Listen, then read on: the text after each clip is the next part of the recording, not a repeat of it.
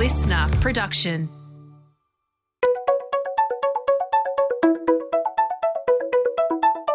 Hi, this is Paul McIntyre. Welcome to the M I three Audio Edition. I've been a business journalist for twenty-five years, covering the marketing, media, agency and tech sectors. In this series, we talk to industry leaders about the global and local developments that you need to be across this week. Well, Telstra C M O Brent Smart is one year into the gig, and we're about to get under the hood. Yes, there was last week's news on the biggest overhaul of Telstra's creative agency setup in probably a decade, which surprised more than a few. We'll get to that a bit later. But Brent is perhaps the most outspoken blue-chip C M O in the country on the role world-class creativity in marketing communications can play for moving the needle on business results and brand reputation. His critics say it's a one-dimensional argument, that other levers for business growth are far more important and that more creative communications is a bit part. Take customer satisfaction, for instance. Believe it or not, Telstra is currently at a record high for happy customers, C E O Vicky Brady said in a twenty-three financial year earnings call to analysts in August. Customer N P S, or Net Promoter Score, which is a key K P I for Telstra executive bonuses, last year was up six points to forty-three, and that was three points ahead of target for the year. But the core reason for that lift in customer satisfaction, and therefore brand and reputation improvement, was not from more creative ads and communications. It was primarily due to the telco giant's massive digital transformation program of services to improve the customer experience. And tellingly, customers interacting with Telstra in its new digital C X tech stack and service strategy are at satisfaction levels double that of the previous tech and service regime, and a really confusing product and plan lineup. Both areas have been and still are being substantially overhauled. Telstra uses what it calls episode N P S as a core measurement, which is essentially how a customer rated a specific interaction with the company in areas like sales, billing, and plan changes. And as we've mentioned, those improvements are not because of clever creative ads. It's a company trying to walk the talk on customer experience. So it begs the question, how does all that fit into Brent Smart's premise that world-class creativity is the secret sauce that he has long argued is overlooked by so many of his marketing peers and business at large? That conversation should get super interesting. But just wait, there's more. Aside from his creative agency overhaul, Brent is thick in the middle of a new econometrics and market mix modelling rollout with Analect, part of his media agency group, O M G, and he's appointed a dedicated head of creative excellence in his three hundred plus marketing team, which involves every piece of work, brand, in-store or tactical, being reviewed and benchmarked every quarter. Brent is also working on shifting the allocation of his marketing budgets from about twenty percent brand investment currently, read big emotive storytelling work, and eighty percent tactical and performance campaigns, to a more balanced ratio, which we just might find out a bit further on. If you're a follower of Peter Field and Les Burnett's analysis on brand investment versus performance marketing, this one will prove an intriguing case study in a few years' time, I think. So enough from me. Uh, let's dial in Brent Smart. Um, Brent, welcome. That was a long setup, apologies. But before we dive into the deep end, you're a year in. Um, what was the remit coming into this new role, and w- what were you charged with delivering? And welcome um, so early in the morning we're recording this. Yeah, g'day, Paul. Uh, thanks for having me on. It's always great to have a chat to you. Um, well, the remit is the same for all C M Os, I believe, and that's to drive growth. That's the number one job of marketing and of chief marketing officers. Um, at Telstra, we have a T twenty-five strategy, uh, which is a published strategy, which we talk about, um, and, and that is about driving growth. But importantly, the way we're going to drive that growth is through delivering a better customer experience and by improving our brand reputation. So that is really what I'm charged with delivering, right? Driving growth, uh, but but but whilst driving growth, improving the reputation of the brand, uh, and also thinking about how marketing and brand can contribute to um, customer experience. And, and and I think the important role that marketing and brand can play there is the perception of customer experience. Um, so that's it. In the conversations and the lead up to, to joining, where did the territory go in terms of how you deliver that, uh, Brent? Because you do have a really solid, strong, long sort of history of arguing for creative uh, excellence in marketing communications. Is that, would that become part of the, or the central part of the conversation on how your team, you and your team contribute to that that business growth? Partly. I mean, I think you said it in your intro. It's, it, it's a part of how um, brands have built. I would argue it's the most important part. Um, but I think I think the conversations were really about um, you know where Telstra is heading and how I could contribute to that um, you know direction. Um, you know, I felt a really um, strong um, connection to the leadership. Um, I really, uh, the more I sort of got under the hood of Telstra and understood what the company was up to and where the company was heading, it's really, really impressive. But I think there's a gap between the way the company feels internally and all the many good things we're doing to how we're perceived externally. And as a marketer, that's really exciting for me. Um, you know, the inverse is a problem for marketers, right? Where, you, where you're selling a promise and you've got a company that can't deliver on the promise. I think that's a really tough spot to be in as a, as a marketer. But when you've got a situation that there's all these really good things going on in the company, um, and you mentioned some of them in the intro, that we are delivering, um, you know, the best customer experience we've delivered in quite some time, and yet the perception in the public doesn't quite match that reality. What a great opportunity for a marketer, right? To build the brand in a way where people start to feel that that change that's happening inside the company.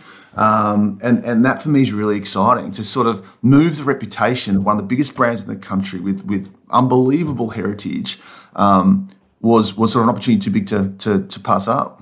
Well, so let's go to that point of tension uh, in the setup, Brent, about customer experience, the broader change that companies need to do uh, versus uh, and, and on reputation versus what you're talking about, which is kind of a, a really strong push to lift creative standards in, in and and. to help, I guess, alter the, the perception of that reputation. Um, how do you reconcile uh, the the traditional marketing remit versus um, what's been going on uh, inside the company that's way beyond communications and creativity? H- how do you um, bring those to reconcile that that tension? It's a, it's a kind of a really interesting uh, sort of debate point globally in, in, in marketing, isn't it? Yeah, and uh, as we always do in marketing, we, we create a, a binary debate.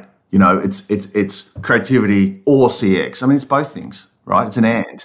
Um, and I think where it gets really exciting is when you start thinking about how creativity can fuel some of those customer experiences to make them, um, you know, really differentiated, really sticky, really memorable. Um, because I see a lot of vanilla customer experiences. You know, I see a lot of big companies all doing the same work to overhaul their C X, using the same sort of digital tools, using the, using the same human-centered design principles, and therefore I see a lot of experiences that are all looking and feeling the same. I call it blanding, not branding. Um, and I think when you bring creativity to some of those experiences, then suddenly you can think about how can we make this one feel different? How can we make this one feel special, worth talking about, worth advocating about, which is what, you know, N P S is all about. Um, and I think that gets really, really interesting. So I don't think they're... Um, you know, mutually exclusive. I don't think they're in opposition to each other. I think that creativity has a has a real exciting role to play in helping, you know, define what these experiences can be. That said, I think the thing we've got to always remember with C X is it's only felt by our current customers. If you want to grow, right, you need to think about how you engage non-customers, right, because you want to make them customers. So so whilst you can get some advocacy and, and, and word of mouth from great experiences, sure, absolutely you can. I think what, what what gets interesting is how can you build the brand in a way where those non-customers start to feel very differently um, about your brand. And and I always say, if you want to change how people feel about the brand, then you need to change how the brand feels. And that is absolutely the role that creativity plays. Like, you can really change how a brand feels quite quickly. Um, and, and in that way, you can engage and attract, you know, a whole new group of customers who weren't previously thinking about you, considering you, or engaging with you. And that's the power of creativity. And I don't know anything else that can do it the way creativity does. So we'll get to get to that point. But so you, when you talk about, you know, marketing tends to be quite binary. It's either or. It's, you know, it's C X or it's brand. If you look at what you've been punching through in, in your conversations uh, and broader debate with your peers and so forth, you you are quite, it's not binary because you acknowledge C X, but you really do punch home um, creative excellence and world-class creative as a point of difference. And so I guess it's um, for a for a C M O and for the remit that's happening, you know, as on marketers to broaden, you're sort of bringing it back down to a sort of a, a narrower conversation. And I'm just trying to understand, um, you know, how Uh, what the, your role is in Telstra. It's not everything, is it? You are essentially brand and communications. It's more than just brand and communications. Um, you know, the, the propositions capability um, sits in, in in the marketing chapter at Telstra. But, um, you know, and, and it's broader than just creative and comms. That said, I do think that is a really critical core competence of marketing. If, if I think about, um, you know, big organisations like Telstra, we've got a whole lot of um, really fantastic customer experts who are building customer experiences, who have customer insights, right? They're looking at customer. I don't think customer is the sole domain of marketing like it used to be. If you go back, you know, thirty, forty years ago, the marketer was seen as the customer champion, the voice of the customer in the, in, in the company. Now I think we've got lots of voices of customer um, sitting around the table in these big organisations. And that's important because we must be customer focused, right? It's so important we put the customer first. So I think marketing's got to bring something else other than just customer. And what I believe marketing uh, is uniquely positioned to bring is creativity. And also, Um, I always say that like we've got we've got a lot of customer experts. I'm the culture expert. I know what's going on in culture. I know what the opportunity for our brand is in culture. And I think that's a really important lens that no one else in the organisation is going to bring to the conversation. Um, but I, I, I don't believe creativity is a narrow thing. I think creativity is an incredibly um, powerful concept that can that can not just drive communications, but can drive all sorts of aspects of the business. Because in the end, creativity is problem solving. And we've got a lot of big problems that need solving. And I believe that I can contribute to that problem solving and my team can contribute to that problem solving by bringing different solutions, creative solutions, lateral solutions um, that wouldn't come from anywhere else in the company. And that's the power, I think, of having um, you know, a creative culture inside marketing and a creative way of thinking inside marketing.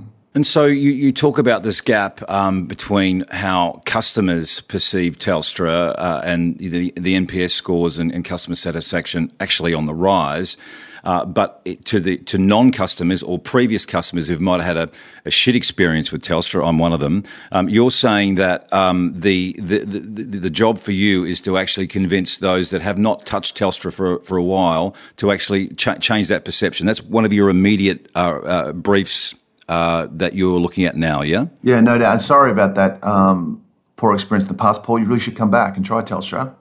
Those N P S figures don't lie. Uh, you'd be thrilled to know that I am a Telstra customer, and um, yes, I, I had a bad. I've had bad experiences, um, but it's okay at the moment, Brent. Thank you. Well, thank you for your business, Paul. We appreciate it. Um, yeah, look, I mean, reputation is fascinating, um, and I, um, you know, I must admit, it, it's really fascinating at Telstra.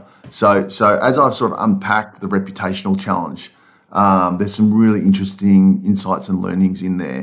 And the first one is what you touched on. Our reputation is very different with our current customers versus non-customers. Our current customers rate us more highly on reputation than non-customers. So that says, that sort of reinforces what you said in your intro, that like when it comes to our current customers, you know, we're doing a pretty good job when it comes to delivering the experience. Look, there's always room for improvement, but we're doing a pretty good job, right?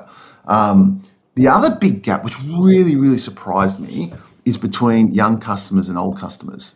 So when I joined Telstra, I'll be honest with you, I thought, well, that's my mum and dad's brand, right? I thought we're going to have a real sort of challenge with younger customers. It's it's the opposite. So our brand reputation is incredibly strong with young customers. Um, our engagement rates on TikTok Uh, are, are amazing for a brand like Telstra. We actually do a really good job with younger customers, and yet older customers have a sort of more negative um, perception of us reputationally.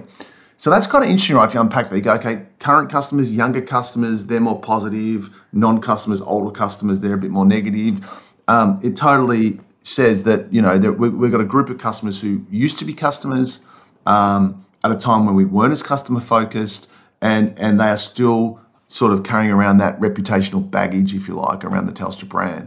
So um, it's it, you know, the, the, the big challenge in that is those non-customers, they're not experiencing these C X improvements we're making, simplified plans, you know, the new digital stack, all this great work we're doing. They don't feel that, and it doesn't change that that sort of long-held perception they've got of us. The only way I think you can move that perception of those non-customers is through brand building. You know, they're not, they're not going to be interested in a tactical offer from Telstra because they've got a poor reputational perception of Telstra.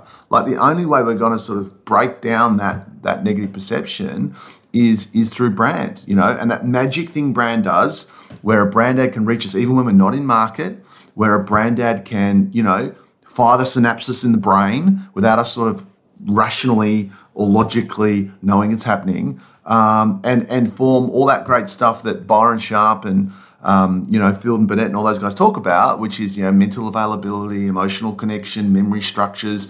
You know, brand building is the only thing I know that can do that. It's the only thing I know that can reach those customers who either aren't in market or, or you know, aren't very positive towards you. You can still move them. You can still find a way to reach them and engage them. And I think that is incredibly powerful. And that is why I'm such an advocate for brand building. If you want to grow, then you need to create mental availability with more people. That has been proven scientifically by the guys at Ehrenberg Bass. Um, so, so you know, if you, if that's the job, then you got to build brand, because that's the only way I know that you can increase that mental availability, create those memory structures, do all that fantastic work that brand building does.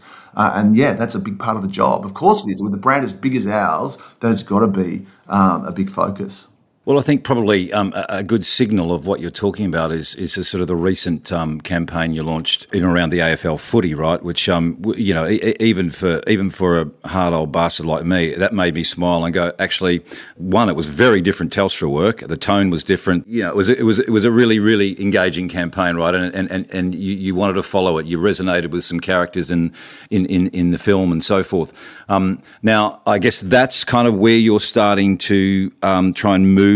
Uh, how you're engaging uh, Telstra with the broader market, customers and non-customers, right? That, is that was that sort of part of the plan?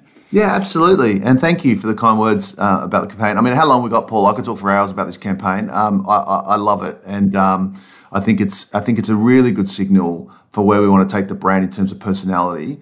Um, and I think I think that the the challenge with the with, with the Telstra brand is, you know, how do we make the brand feel more relatable and more approachable and ultimately more likable? Um, and I think you're really seeing that come through in the footy work. We've, we've been a long-term sponsor of both the A F L and the N R L, and we spend, you know, a lot of money on those sponsorships. They're fantastic properties, but we probably haven't uh, in the last few years uh, leveraged them as hard as we could. And when you look at sort of the data around the most recognised Um, sponsors in that space, we're falling behind some of the other sponsors. So we really wanted to do something that really leveraged that investment and really, um, you know, the, the brief was to be the most famous brand in footy. Um, and, and what was interesting when we sort of stepped back and looked at the footy landscape, it's incredibly cluttered. I mean, I think we all know that it's really hard to reach Aussies now with um, linear television, um, but footy, sport, live sport, you know, that is still the way to get big audiences. So um, because of that, it's an incredibly cluttered environment.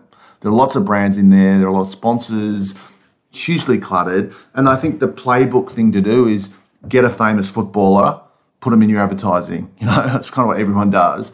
Um, so we wanted to sort of carve out our own space within a very cluttered footy. Well, you went bush. You didn't go celebrity. You went totally bush, right? It's- totally. We went, we went the, the exact opposite of that, exactly, which was, we felt there was a really um, sort of real, real open space there around country footy. Um, you know, Telstra's always been, uh, always had a big presence in country Australia. Um, you know, it's a, it's a really important um, part of what we do is how our network connects some of these regional Aussie communities that otherwise wouldn't be able to be connected if it wasn't for Telstra. So we've always had this sort of big presence in in country Australia. And we just felt that country footy is the, is the is the lifeblood of these communities. It's the heart and soul of footy in this country. There's just such amazing stories and characters involved in country footy, um, you know, every weekend around Australia. So we felt it was a place we could really own, but also a place, a space that could lead to some really um, creative storytelling. And that played out, you know, like once we had that strategy, um, you know, pretty quickly we'll be able to, to develop some some some great storytelling. And and and the really important piece in this was what the director, Mark Malloy, brought to this uh, piece of piece of communication, because he grew up in a regional Victorian town called Warborough. His dad played for the Warborough Emus, and and and when he was, you know, doing the treatment, he's a fabulous director, very famous Australian director. But when he was doing the treatment, he, he sort of said, "Look, this is my childhood. I grew up in these club rooms and at these footy grounds," and and he just had such an intimate feel for um, how that world should look and feel. Um, and I think he just nailed it. Uh, you know, like I think the casting's unbelievable. Um, I think this the the, the the storytelling is just next level. And um, yeah, it was it was a fantastic project, and one of those ones where sort of everything came together really well. And um, ultimately, yeah, really proud of it. But but but to come back to your question and not just sort of wax lyrical about the ad for for, for too long. I mean, it is about changing how the brand feels. And I think that footy ad is is a great start. It really does. Have you have you got any early uh, um, uh, research or data on how that's landing? Yeah, look, it's it's it, all the tracking's really positive. It's it's it's got good cut through, good recognition, everything you'd want it to have. I think the thing that um, is always a great indication when you put a piece of work into the world is how much earned media is it generating, right? Because because that's the bit you can't buy. Uh, and it's had a, a fabulous sort of earned media response, including, um, you know, Neil Mitchell on three A W down there in Melbourne, who's he's not the most sort of um, positive uh, bloke normally when it comes to uh, advertising. Um, he he he had he had me on his show talking about that ad um, for well over five minutes. It's it's, my, it's the proudest my mum's ever been. She's a loyal Neil Mitchell listener down there in Melbourne. Yes, love it. But um, we, but we've had that kind of response where it's been picked up in a in a lot of media, and it's, it's had a lot of. Um, A lot of talkability, which is always a great sign. I think that you're doing something that's uh, is really standing out, getting noticed. And, and it's the same goes for you, you know the, the the industry and your and your peers, professionals. Um, conversations I've had, everyone um, has a, has has a really good. That was a really um, good piece of work. The only thing I'd say about it is that some have brought up the the the, the sort of this idea. The purists have said, well, is there enough branding uh, in, in in the campaign? Right. So you know we see we go through a long and an enjoyable journey of looking at these characters and what they're trying to do to uh, get to a game.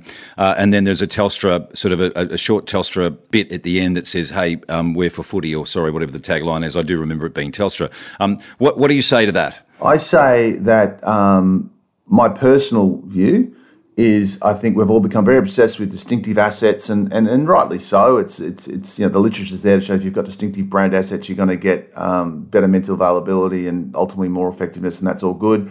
And I believe in that too, but the most important thing is to have a distinctive story. Um, and so I believe that if if you know you tell a great story and you really draw people in, um, then you don't need to be too heavy-handed with the brand. Uh, the brand could be the resolution of that story, and and you get fine branding scores. I think I think the reason um, people want to over-brand things is is is they're telling pretty boring stories that don't engage, and, and people don't stick with those stories and want to find out who the brand is. So you over-brand it because it's boring and it's vanilla and it's got no cut-through. So that's my belief. It's played out in a lot of the work I've done. I've never had branding issues with any work that I've I've done. It's all branded very strongly. Um, I think we're about to go on a journey with the Telstra brand where we work out, you know, a longer-term positioning and a, um, you know, a longer-term brand idea, and out of that will come some you know, brand assets that we can really commit to over time. We're just at a stage where we're working that stuff out, right? So so we haven't worked that out yet. But I look, the branding's not an issue on it. Also, we've got a long-standing association with football. So it's not like it's a new sponsorship where we're trying to establish that brand association. We've got a really strong brand association with footy already. Um, so, look, I think you can be heavy-handed with these things. Um, or I think you can look at the piece of communication and go, right, what's the right amount of branding based on, on, on the job we're trying to do? Also, if you're trying to get non-customers who have a bit of an, an initial um, Telstra rejection going on, then I'd suggest you don't want to brand it too early. I think you'd want to sneak up on them a little bit, surprise them a little bit, um, and get that reappraisal for the brand going. And that doesn't happen if you brand it in the first frame, because a lot of people just initially reject it because they go, well, that's from Telstra and I don't like Telstra. So if you're trying to drive some reappraisal with a brand, then maybe, you know, being too heavy-handed with branding isn't the right approach. So for me, it's about the right level of branding based on the job you're trying to do um, in that communication, as opposed to just sort of heavy-handed slapping the brand everywhere, which, to be honest, I think is lazy marketing. Yeah, well, I mean, I'd, I'd love to put that to a few of your peers too, because it's a, that's a you know it's a good counterpoint. Um, and so, just on that, before we move on, uh, where uh, Telstra is, is branding is landing with that campaign versus you've done a lot uh, of ads in your in your career. Um, the numbers are okay in terms of how people are connecting this campaign with low branding at the end um, to Telstra. It's it's it's ballpark in, in what you'd expect. Yeah, the early the early signs are good. Look, it's early, right? Like you you you also. So I think that's another thing. You got to be really careful overreacting to the first lot of tracking that you get in, right? I think, and again, I've seen plenty of marketers overreact to the first bit of tracking they get in. I think one of the most important um, traits of a good C M O is patience. And I think you just got to let things build a little bit. Um, so I, I, I try not to overreact when I see the first light tracking. That said, the early signs are good, but it's early. And what is the, what are those early signs? What's the range that you're in? Well, we, we track we, we we track cut through recognition, branding. When we we're tracking all this stuff, we've got a lot of data at Telstra, as you can imagine. Mm. And the early signs on, on this one, there's there's no concern there. Um, so you're not going to tell me the numbers yet, Brent Smart. I'll try in about six months' time. Um, so, but you have been talking about um, a lot about brand, and, and you know the interesting here is thing here is that um, uh, you've got a massive uh, marketing remit, a big uh, marketing team, and you cover brand and performance. That thing called performance marketing or tactical, and, and down at you know at, at driving uh, sort of offers and and um, getting people to convert.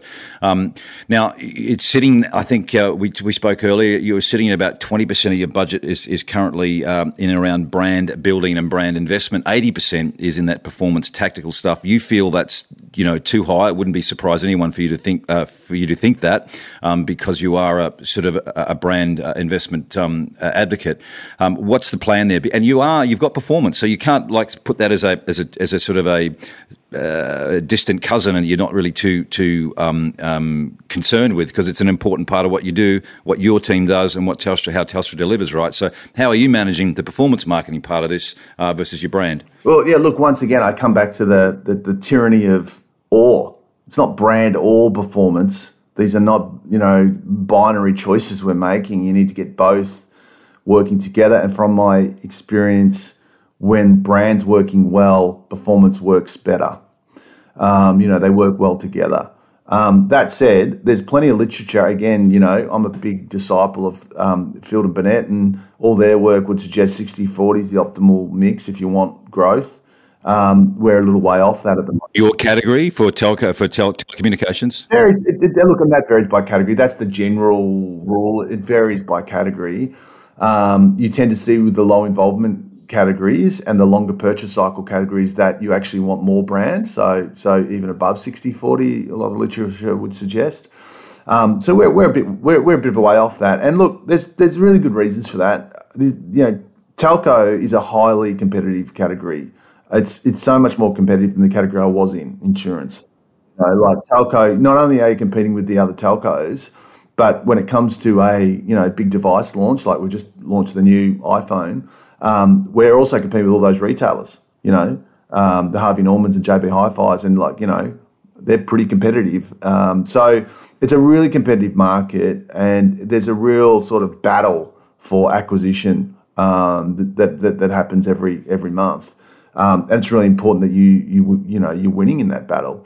Um, so there's good reasons why we're so focused on it. And I think what's really impressive coming to Telstra is I, I sort of thought Telstra would be um, this sort of Uh, you know, sort of slow beast. Yeah, when it comes to um, retail, it's the opposite. It is a hungry machine when it comes to acquisition. Um, it's really impressive, and so you know we've we've got a really strong muscle in that area, um, and it's driven those good numbers you talked about in the intro. A lot of those numbers have been driven by our ability to um, you know act like a retailer and and and, and trade hard. Uh, and there's a there's a great focus on it in, in the business, and and I think it's sharpened me up as a marketer. I think it's really sharpened me up to to really be contributing to that um, you know monthly trading um, battle. That said, you know you you got to balance it. You got to also be building the brand over the long term, creating future demand, so that when our performance work, um, you know. kicks in to convert demand that's there, that we're actually creating more of it, right? And and and that work is done over a longer time frame than quarter to quarter. So you've got to be doing both. You've got to balance it, uh, and that is something I'm I'm really passionate about. And and particularly when you've got um, big goals around moving reputation as well, then you've got to be you know you've got to be doing work, um, building the brand and and and positioning the brand and changing the brand perception. So yeah. We're moving to balance it more, and I think that we're we're making good progress on it, and I think ultimately um, that'll that'll deliver to our growth targets, which is which is again to come back to the very first question you asked. That's that's the ultimate um, you know remit for a C M O. In the context of your performance and tactical comms, um, can you apply, and do you want to apply, and will you apply, I guess, um, th- this whole notion of world-class creative excellence in brand? Will you, should you, can you do it in your performance and tactical stuff, or is that a completely different sort of scenario altogether? You know, I think Droga always says straight or great. right? That's that's what you need in communications. And I think a lot of that performance stuff, you want to be straight. You want to be straight at the point, clear offer. Um, but, you know, design it well, brand it well, and and in particular, make sure it's fit for platform. That's the thing that I uh, I, I don't see enough of, where, you know, I see a lot of, um, you know, integration's so important for modern brands, right? But I just see a lot of sort of the creative is sort of matching luggage across all channels, as opposed to going like, what's the actual right way to turn up in this specific platform or environment that's going to drive the result we want. So being fit for platform, I think, is really, really important in a lot of these performance channels. So, so you know, the, it's sort of a philosophical question of what does great look like in performance. I think great in performance is clear, simple, well-branded, Um, and, and you've thought about the customer journey and what you want the customer to do at that specific, particular point in time. It's a bit different to, you know, we're trying to move perceptions of the brand um, for non-customers who don't like us much. I mean, that's a very different job, right? Like, the job of performance is we're trying to convert people who are in market, ready to buy. And obviously they have to already have a pretty good brand perception of us. We're not going to convince them in a performance unit. Um You know, we're not going to change their mind about the brand. Like, it's about converting people who are already pretty positively um, predisposed to the brand, and they're in market, they're ready to buy, and you want to make that as simple and easy um, for them. And obviously, you know, with a really great deal. Uh, so it, it's just, they just work very differently. Um, but I, I want both to be great. I want both to be working together. Um, and I think that the other thing I'd say with performance, the thing that I'm really passionate about with performance is, is true incrementality. I think what's challenging with a lot of Uh, marketing is we've got the full funnel all working together, and it's all driving, um, you know, business results. But but but really unpacking how the individual elements are working, and understanding if is this performance work, is it is it making a difference to someone's purchase decision, or is it just touching someone on the way through who's going to buy anyway? I think that is the sort of fundamental question we've got to ask about a lot of performance work. Is it just touching someone on the way through who's going to buy anyway? The only way you can know that is to properly test and learn, to isolate different markets, test things, don't run it in some places, turn it off. You know, you got you got to sort of have the um, the, the the courage, if you like, to turn things off and see what happens. You can always turn them back on. Are you doing that? Are you doing that? Yeah, of course. Lots of testing. I, I'm a I'm a passionate Uh, advocate for let's test things and try things. We did a lot of it at N R M A. We got some fantastic learnings, and that made us much more efficient um, in our performance work. So give us a scenario. You don't have to go into great detail, although I love detail, but the scenario of um, of just w- what a test looks like. Yeah, no, well, the, the best, I'll tell you, the, the best test actually came from my last job. Um, so so it's not a Telstra example, it's from N R M A, but I, I love this test, right? Like, we were running a bunch of different display, digital display advertising. And, um, you know, you run the the attribution models that Google and Meta and all those guys love. You run you run the attribution models, and it looks pretty good. It looks like you're selling about one thousand policies from, from, from that work. But the question um, really is, but did did that performance work really drive those sales, or were those sales going to happen anyway? So what we did, we did tests where we served um, a very strong performance offer Um, piece of creative to half the market, and we served a uh, charity message for one of the charities we supported, I A G, to the other half of the market, right? And uh, and we ran that experiment for a while. Now, we ran again, we ran the attribution models um, over it, and the attribution model said that, um, you know, we probably sold another thousand policies with, with, with that offer-based work. But when we when we had a look at those two different cohorts, we sold fifty more policies to the cohort we served the charity message to. right. Right? So, so w- w- there's no way that though that that performance display advertising was driving um, the sale. It was just touching people on the way through who were going to buy anyway. So we turned it all off, and we improved. You know, we put and we put it in other places, put more in a search, put more in a whatever. We just put it into other places, and we we uplifted our our um, you know effect the effectiveness of our performance. So I think you've got to be prepared to turn things off. I think you've got to try things in in different markets. Um, and, and I think that that's how you can get a sense of, you know, what's the real incrementality here? That's the only way you know is by, you know, if everything's laid on top of each other, it's all working at the same time, right? Okay, that's, that is your best bet, right, for effectiveness, is to get it all working together all at the same time. It is your best bet for effectiveness, but it makes it very hard to understand the contribution of the different channels. Um, you know, and this is where sort of um, media mix modeling comes in too, which is a really great tool to help do that. And and you mentioned that up front. But um, I do, and I want to get there. I just want to ask you about your creative, uh, your internal creative excellence program, right? You've appointed uh, Anna Jackson as your head of creative excellence. Um, and you do this whole, every piece of work, I think, right? Everything from tactical uh, and performance through to brand, you're, you're reviewing every quarter. And there's a benchmark here. And I guess part of it is to try and lift, um, you know, change the team mindset as well. Yeah, look, I think one of the, one of the big lessons Um, for me in, in yeah, this is my second C M O job now, is like in my last gig at N R M A, I sort of thought creativity was this, uh, you know, sort of organic, um, fluid, don't over process it, you know, like it's, it, it, it can't be, it'll come over managed. I think when you've got a team of three hundred marketers and the enormous output that we have at Telstra, you've got to be a bit more planned than that, and in fact, I, I think you've got to find a way to systematise creativity a little bit. So, so this is our attempt to systematise and quantify creativity without strangling it, without over-processing it, and trying to over-engineer it. Um, and we took learnings from um, the best marketers in the world. So, A B InBev, uh, the giant beer company, has won Cannes Marketer of the Year for the last two years in a row, and had an incredible transformation driven by their creative work, where they've they've had the best growth they've seen in a long, long time. Um, and they absolutely, um, you know, attribute that growth to their more creative marketing. But we we talked to the guys at, at Cannes. Um, Cannes Lions have an advisory service. They've worked very close with A B InBev. We had a chat to them about, like, you know, what, what, what are the secrets to how A B InBev went from being, you know, not very creative and relying on big acquisitions to grow, to being very creative and, and having, you know, awesome growth. Like what what what was sort of, Um, the secrets to that transformation. And um, what they came back with was was this sort of um, methodology of of having a, a, they call it a creative spectrum at A B InBev, we call it a creative dial, but basically having a one to ten scoring system um, where you score every single output that is created, and you create a common language amongst the whole team of of what great really looks like. Because that's a big problem, right? Like, like I, I sort of always say, you know, great, great is an abused word. People call things great that are just good, right? And that's a problem. So you've got to create a common language of, like, you know, how good is this this thing we're doing? And and I think you got to, the thing that I've always believed is you've got to have real intellectual honesty around the work.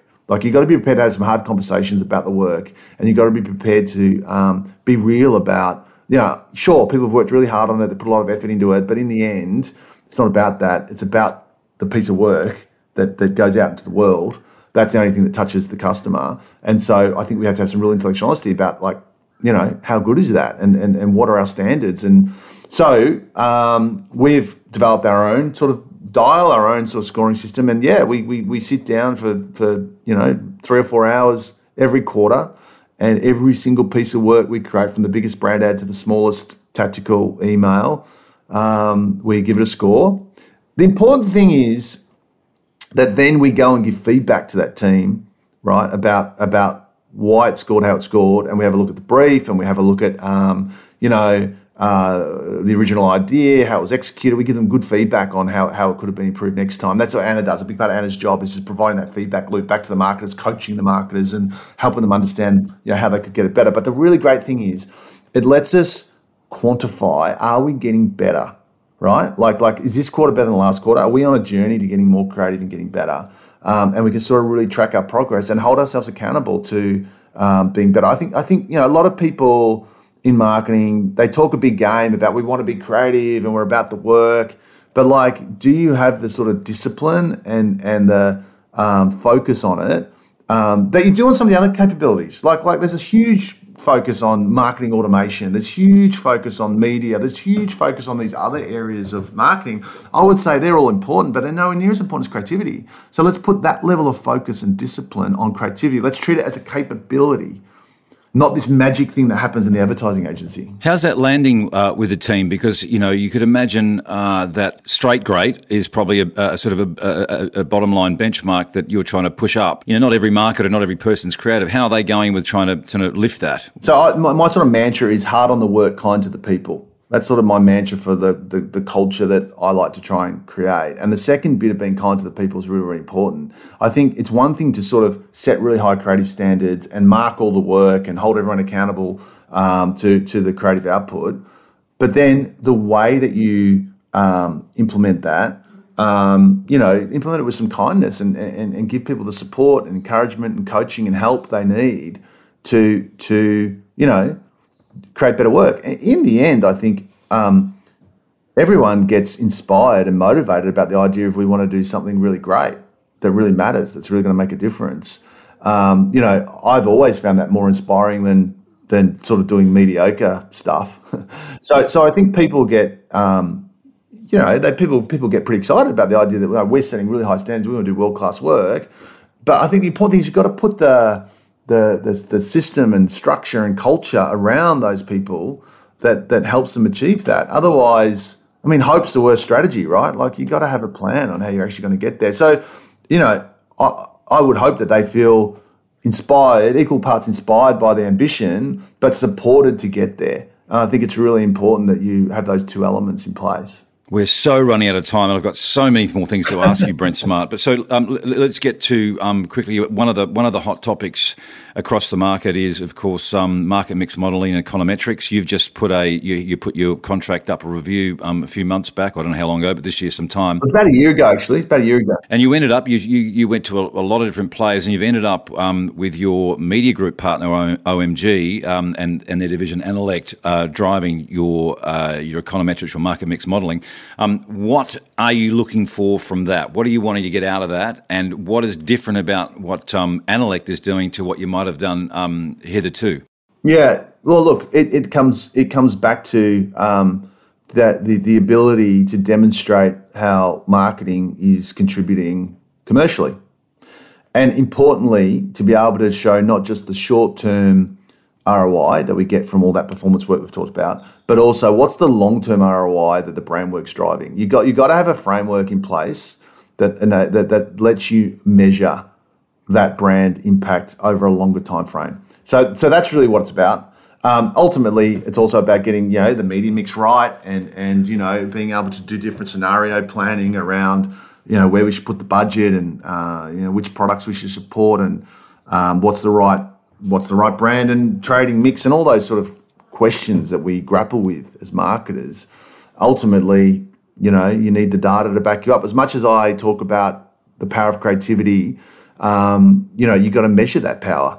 You know, you've got to have the data that shows it's making a difference and it's it's contributing to, um, you know, the commercial outcome. So it's it's about that. And and I think, um, you know, without the without a model that that lets you do that, I think you're flying blind as a marketer. It's pretty tough. So in a media context, Brent, you know, it's usually about channel mix. Uh, are you incorporating, uh, and so what's the optimum channel? And there's a lot of talk in, in marketing, as we know, about channel and what what's the latest and greatest channel to make things sing. Yeah. Um, how are you bringing the creative component into that media channel mix? Because that's sometimes where there's a quite a, a, a separation of church and state on that, isn't there? Yeah, look, it's hard. I mean, the, the thing we're already doing, I think it's really important when you start talking about channels is is, is planning to attention. Right, so there's been a lot of work done on on on planning to attention. Channels are not created equal when it comes to attention. So I think it's really important that you start, um, you know, that great work that Karen Nelson-Field's done around around you know attention rates by channel. We're we're already doing that, and that that's made a big difference to how we approach our media.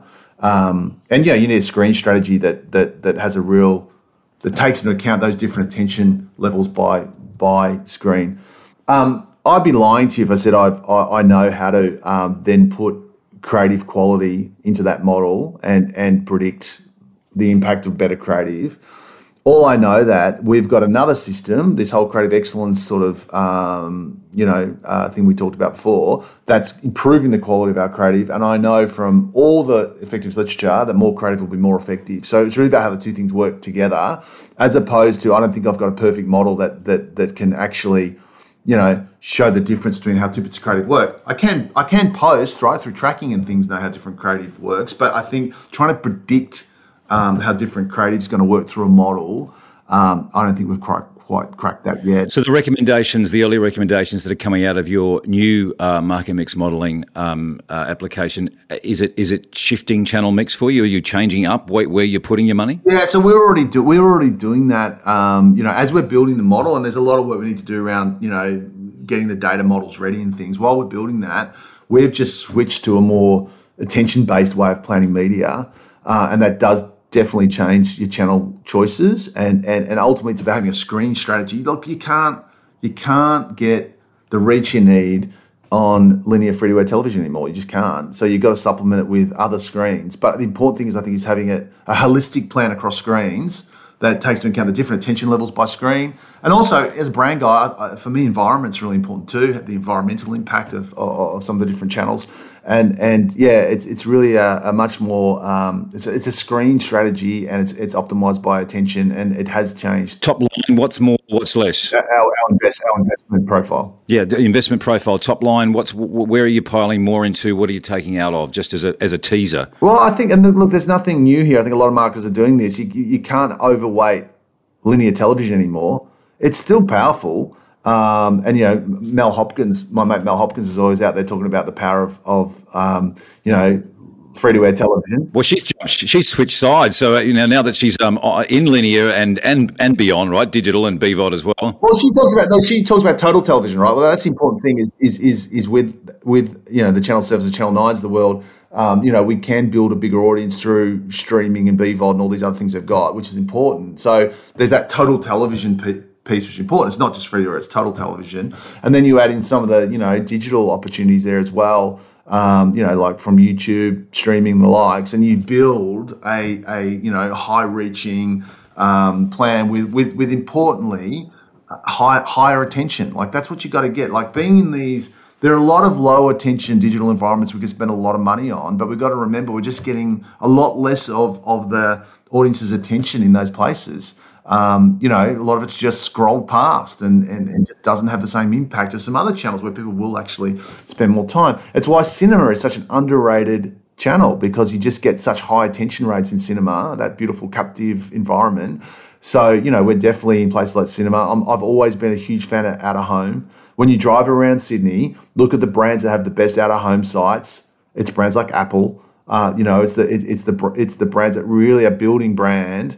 Um, you know, they've got all the best sites. Out of home is a fantastic medium that you, you know, you can't, it's the hardest one to block, uh, you know, and it's great for brand building. So we're definitely shifting money into out of home, but, but it's just getting that mix right. And, and, um, you know, making sure that we, we are thinking not just about, you know, the reach numbers, but we're thinking about that very important attention filter. It's really important. Really interesting. Um, and so, again, you, you're probably one. I think um, we, we did something with um, Uber, uh, APAC C M O the other week, uh, also getting your attention. For, for many marketers, the attention part is is uh, early in the in the in how it's sinking in. So it'd be interesting to see how that plays out. Listen, the final question I've got, which is probably a bunch of people have tuned in for this, for the we've left it to last. They're going, when's he going to get talked to about what the hell's going on with the agency model that you've just done?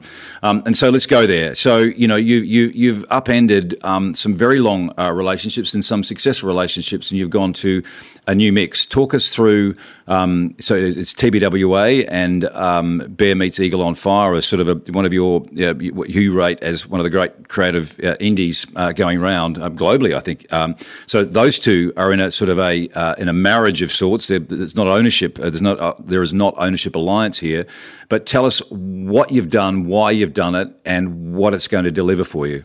Um, and that's you've got you've got about seven minutes, and then we have to wrap this up. Look, the first thing I want to say is I just want to acknowledge that um, you know, we had some great partners in in the Monkeys D D B and CHEP for a long period of time, uh, who who made a big contribution to our business. So first, I want to thank them for that. But also, um, you know, this move is not about what they were or weren't doing. Right? This move was about, if I could take a clean sheet of paper, right, and I could design um, the right bespoke agency model for Telstra's business and for the way I think we should work with agencies, um, then then this this is that, right? The thing about the old model we had, classic sort of roster with specialist agencies, you know, brand agency and a, and a you know, a customer comms agency and a retail agency and a media agency, um, is is yes, you do get great specialization, which is which is cool, but you also get duplication, inefficiency, it's hard to integrate, and it's expensive, right? Like that, that's all true, right? And and and so that's all a factor in this. But the biggest factor is I also don't think it's it's the way to get to the, the, the very best creative work, right? So this is about a creative-led model, as you'd expect from, from me. Um, and it's, but it's also about a model that is better for integration And it's about a model that takes out inefficiency in working with a big, complicated uh, business like Telstra, where where where, where it's really easy and sort of where, where inefficient inefficiency just sort of happens naturally because there's just so many people, so many projects, so much going on. You know, it's it, it's really you got to work hard to make it efficient, right? And and so. Um, So, so it's about that, right? Clean sheet of paper. What can we do? And I, again, I come back to my point around this binary nature of marketers. Like it's brand or performance. It's it's it's you know creative or C X. And I think for a lot of people, it's indie or network. Right? And I've got to make a trade-off there. I can have the high creativity and and the clues in the name and independence, right? That beautiful independence and strong opinion um, and sort of purity you get from an independent agency. I have to trade that off against. Like the the strategic, the big, the big strategic firepower, the operational muscle, the integrated capabilities, and the ability to handle a really big account, right? That I get from a big agency, who are usually network agencies, um, and not, it's normally a trade-off. So I guess where I started was, what if we could have both? Why can't we have both, right? Why can't we have the best of both worlds? Um, and that's what this model's about. It's about Um, you said it, I think, you know, the best creative independent um, that is supported by, um, you know, a network agency in T W A and and, um, and and is able to sort of let that indie be what it's great at, which is, the, which is you know, creative, not try and make it big, not try and change it because all the things that we need as a big client can be supplied by T W A. The big question was, could we find a way for them to come together, you know, seamlessly um, and, and and also in a way that sort of, um, you know, was going to work, right? Because because you don't want a marriage of inconvenience, right? You want this thing to really kind of work. Then the other really important thing is the glue in all this is O M D. Like then how do we bring our media agency in in a way that's fully integrated so we've got proper creative and media integration happening. We don't lose that knowledge of you know, they've been on our account for a decade as well. They know our business inside, inside out, back to front, um, and and so again, best of both worlds. I get I get new, fresh agencies, and I get an incumbent who knows our business really well and and, and can sort of you know um, de-risk this move um, in many ways. Um, and and those three are coming together. Oh, sorry, I was going to say those three are coming together through um, this partnership called Plus Six One. And what Plus Six One does is gives us the one account team, which lets us lets us then go and access all these different capabilities, and importantly, one commercial arrangement that makes all these um, that makes these eight, three agencies come together in, in in a simple and efficient way. So that's it. That's what it is in in essence. I don't think it exists in Australia, not like this. The the thing I'm at pains to say to people is this is not um, like one of these one client agencies that are built for efficiency. It's not one of those, like like Smith Street for Coles or something like that. It's just not one of those. It's it's, it's not at all one of those. I've you know I've, I I spent twenty years in agencies. I know the deficiencies of those of those models, um, and it's not that. The big thing though is what is in the structure or the or or, or the design of Plus sixty-one that will allow, say, your creative boutique shop in in in in Bear not to be sort of turf warred out by the giant T B W A and O M D, which, by the way, are Omnicom. They're both Omnicom owned because so there's, there's some incentive there for Omnicom to try and, you know, do a bit more. They are both Omnicom, and that's also how we got, uh, you know, another level of media and creative integration to happen because they're both Omnicom. Uh, look, I think it starts with a very it's it's a it's a very it's very clear going in um, the structure of the partnership. It's a partnership. They're three equal partners. And that's the basis upon which this is built. So, so you know, it's almost in the constitution of Plus Six One that it's equal partnerships. I think the other thing is we spend a lot of time thinking about the culture of Plus Six One. Plus, Plus Six One lets them come together, right, in a in, in a unique way and in a unique culture. So it's not about three cultures we're buying. We're buying this new culture called Plus Six One that brings these three agencies together in a unique way. And we've taken time to architect that and design that and agree to that. So, um, You know, plus I think, you know, really high quality individuals leading these three companies who I've I've had long conversations with and who are committed to making this work, and that's important too, because ultimately we buy people when we buy agencies, right? Are they co-located? No, we're not going to co-locate them. However, we're going to have a um, you know a collaborative space where they can come together when they need to come together, and the way we work is um, you know every Tuesday. we dedicate time with our agencies. And and so basically every Tuesday, you've got the whole Telstra team come together, our agency teams, in a really integrated way. So on Tuesdays, we'll all be together um, in one space. Um, but then people can float back to their agencies. Um, they can be in the space. They need to be in the space. They can, you know, it's not about them co-locating and working, um, you know, working in the same space. For, you know, not, we're not trying to force that, and we're not trying to build a new agency here. Plus Six One's not an agency, but there's a space where they can come together when they need to come together working on projects.